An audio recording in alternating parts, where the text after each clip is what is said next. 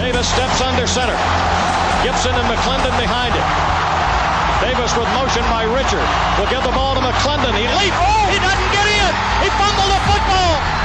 Carolina holds. The game is over.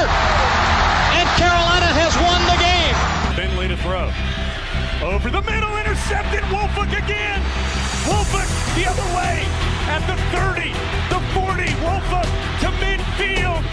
Myles Wolfolk with the pick. The heels on the doorstep of an enormous victory. Left side of the line. Hood standing to Williams' right. Williams gonna throw. One on one. Davis has it. Touchdown. Carolina wins. Carolina is the Coastal Division champion. Bernard fields it at the 26. Heading to the far side.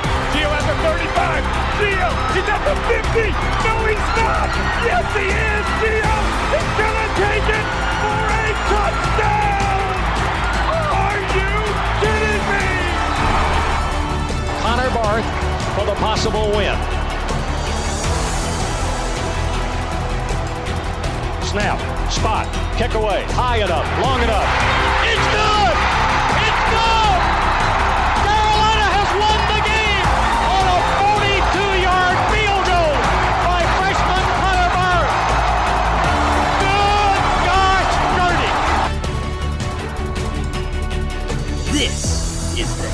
Tough Blog. Hey guys, and welcome into this edition of the Heel Tough Blog Podcast. It's Anthony Pagnotta riding solo here as we will recap the game against Clemson for you guys here today. Unfortunately, we did have an edition of the podcast that we did last night that somehow was not all recorded. Don't really know how. We were using a different app on the phone because we are having some technical issues uh, with the fact that we do not have the computer that we've been using for the longest time to um, put together these podcasts. Unfortunately, there has been an issue with that computer. Again, we are trying to get all of that stuff resolved. So right now, we're kind of doing everything on the fly when we get a chance. That's why some of these podcasts have been a little out of sorts on the days that they're normally supposed to come out. But again, we will have the preview of the Georgia Tech game. That'll be available for you guys on Friday. But we are here today to recap the 21 to 20 loss for the Tar Heels against the number one team in the country at the time, the Clemson Tigers. And the Tar Heels fall to two and three with the loss. This is their third straight loss of the 2019 season after a 2 0 start. Uh, but really, there's a lot to be encouraged about with this Tar Heel football team after the effort that they showed on Saturday. The storylines around this game really are revolving around one thing, and that was the decision of Mack Brown to go for two instead of kicking the extra point. The fan base is still split over it, but, you know, in my opinion, I think that the coaching staff did make the right decision to go for two. I was not a fan of the play call by any means, a version of a triple option play out of the shotgun. Um, really don't think that was something that was smart against a team as athletic as Clemson, but that was what they decided to go with. Would have definitely liked to see uh, Sam Howell at least have a chance to throw the football, um, maybe a lob pass to Beau Corrales like the one that we saw against South Carolina, maybe a play similar to the one that we saw on first and goal from the three yard line uh, earlier in the drive. Unfortunately, uh, you know, they, they went with the triple option play. It was sniffed out by Clemson's defense, and there was really no chance for Sam Howell to get into the end zone. If you go back and watch the play, one of the things that was interesting and, you know, something that you probably look back on, and if you're Sam Howell, say, maybe I should have done this, maybe should have given it to his running back, Javonte Williams. Um, there was a guy in the hole for Clemson, uh, did a good job of filling the B gap, but Javonte Williams, you know, if you, if you give him the football, turn it into an Oklahoma drill, he's the guy on the team that I would trust the most to get into the end zone. Probably would have been a little bit of a better option, but Sam Howell decided to keep it. And unfortunately, you know, it's it's tough to fight through one defender, especially as a quarterback. But Sam had to fight through three and couldn't get into the end zone. Carolina falls 21 to 20. Now let's take a look at some of the other guys that stood out. We talked a little bit about Howell, 15 of 27 for 144 yards, two touchdowns, and no interceptions. And again, he looks the part. We've been saying this for the first few weeks of the season. Five weeks in, it looks like the Tar Heels definitely have their quarterback of the future. And again, those stats are not mind blowing, but he did exactly what he had to do, took care of the football, made the throws when he had to, and once again put together a nice fourth quarter, led the Tar Heels down the field, and gave them that chance to win late in the game. He did have some help from his running game. Both Michael Carter and Javonte Williams had a couple of big time runs throughout the day. Javonte Williams, 10 carries, 49 yards, a decent day. Michael Carter with the better day on the ground, 16 carries for 99 yards on the day. And, you know, this is the trend that we've kind of seen with Michael Carter. It's on again, off again with Michael Carter. If you look at the odd and even games this season, the first, third, and fifth games have been phenomenal against South Carolina, Wake Forest, and Clemson. And then the even games, that's where he struggled. Miami and App State so far have been struggles. Who knows what we're going to see this week against Georgia Tech? That'll definitely be one of the things that we'll discuss. But the run game definitely looked a lot better than it looked the week before against App State. The offensive line looked to be in good shape thanks to Charlie Heck's return. And, you know, Ed Montilus, uh, you know, he's been a guy that's been rotating on and off the field. That's one of the more interesting things that I've been keeping an eye on here, especially over the last couple of weeks where we've started to see Ed Montilus get rotated in and out a lot more often, seeing a lot more of Billy Ross and Joshua Ezeudu. But this team is clearly better on the offensive line when Ed Montilus is in there. That was when Carolina was most successful on Saturday. So I don't know if it's an injury issue or what's really going on, but we need to see more of Ed Montilus on the offensive line because that was when this group looked the best. And that's when, you know, this offensive line with him in there and Charlie Heck healthy uh, looks like it's at its best. Of course, Nick Polino still out with an injury, a lower body injury, had surgery on what appeared to be his left leg. So um, we're not sure about the timetable for his return. Hopefully, that's sometime later in the year as Brian Anderson continues to have his ups and downs. But this offensive line on Saturday showed uh, that there are some things to be encouraged about. Flip over to the defensive side of the ball. The big standout there was Chazz Surratt, the converted quarterback turned inside linebacker who is off to a phenomenal start to the season. Seven total tackles, two tackles for loss, one sack, three quarterback hurries, and a pass deflection on Saturday. And this is a guy that is quickly becoming a star in this Tar Heel defense, was aggressive throughout the entire day. That's one of the things that shocked me the most about how well he has adjusted to the position is just how physical he plays the position, something that, you know, fans have kind of questioned over the last couple of years from this Tar Heel linebacking core is whether or not they're physical enough. Chazz Surratt definitely is, and he continued to show again on Saturday that he is also Carolina's best coverage linebacker, something that they've really needed over uh, you know these last few weeks. Didn't see him a whole lot. Um, you know, from that Miami game through the App State game. App State was the worst game uh, of his season, but he frankly just wasn't on the field a whole lot. Not really sure why. Uh, my belief would be that at the time, of course, you remember that Jace Ruder got injured on the first drive of the game.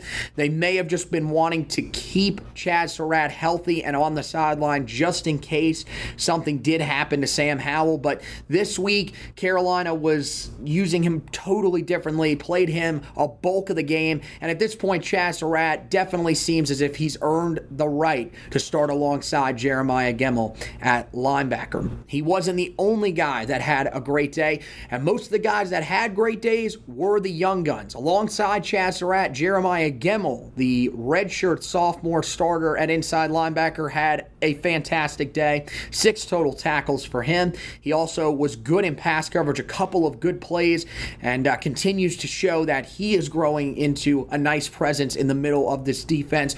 Other guys that shined included the secondary starters, uh, Cam'Ron Kelly, a true freshman who started at strong safety in place of Myles Wolfolk. He had five total tackles and did a great job of locking down the middle of the field, something that the Tar Heels had struggled to do since the game against South South Carolina. Also, a big day on the outside, true freshman cornerback Storm Duck, who got his first career start. He faced a tough test taking on one of the best wide receiving cores in college football, but he was part of a secondary that held everybody outside of Tee Higgins on the Clemson offense to just 12 catches for 77 yards. So they did a really good job of locking down everybody but Tee Higgins, but everybody had their struggles against him. He also finished with five total tackles as well. So Storm Duck had a fantastic game. And then a couple other guys that shined. Tomari Fox on the defensive line. He's a guy that's starting to develop a nice role on that defensive line as the uh, other four eye technique outside of Jason Strowbridge wasn't getting to the quarterback all that often. A couple of uh, had one QB pressure, but really was fantastic in the run game. A really strong tackler and a guy that is starting to carve out a role here and could be a star if he continues to develop the way he has early on this season for the Tar Heels on the defensive line. The other guy that has to be mentioned is backup strong safety, now possibly turned starting strong safety, Don Chapman. This was a guy that began the season listed as the number three strong safety on this Tar Heel football team. Now, with all of the injuries, he's been elevated. He came in on Saturday. He had three total tackles, all of which were solos, and did a great job in coverage when he was put into those situations. So, Carolina's having a lot of young guys that are stepping up and performing well. Meanwhile, after the game was over, athletic director Bubba Cunningham did have to apologize for the the in-game antics that the Tar Heels pulled on the video screen. Again, you know, not shouldn't really be that big of a deal. Just a couple of jokes that they said about um, some of the fans that were in the stadium not knowing the last name of the football coach, not knowing where Clemson plays their home games. Um, one, one that I think people really took offense to. They that was the one that they kind of ran with was the fact that uh, they did put someone on the video screen that said they didn't know that the fridge was, uh, or they thought that the fridge was just a kitchen appliance, which everybody knows William, the refrigerator Perry, did play his college football at Clemson.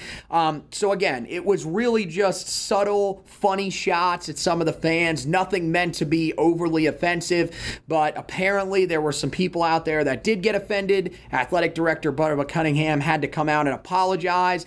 And um, honestly, you know, it's it's one of those situations that you're just kind of left laughing about because the fact that you know people got that offended over something that was just meant to be a joke is kind of funny. Um, honestly, a little disappointed because I thought that the ones that we were going to see against Duke were going to be fantastic and very accurate, but after this, it looks like we aren't going to be able to see any when they take on the Blue Devils. Last thing that we'll talk about with this game is can this be a program changing loss for the Tar Heels? Is that a thing? Because a program changer usually is a win. And that's honestly where I'm kind of at with this. I think that this is a game that shows the capabilities of this Tar Heel football team for the rest of the 2019 season and going forward. It shows that when there is effort put in, when maximum effort is put in, this team can compete with just about anybody in the the country, mainly because of who their head coach is. He's a guy that still knows how to coach the game of football at a high level, and he's also a guy that can get you motivated for any game out there. So I don't think this is a program changer. If it was, you know, if you had won the game, then you can define it as a program changer. But in my opinion, a loss cannot be a program changer.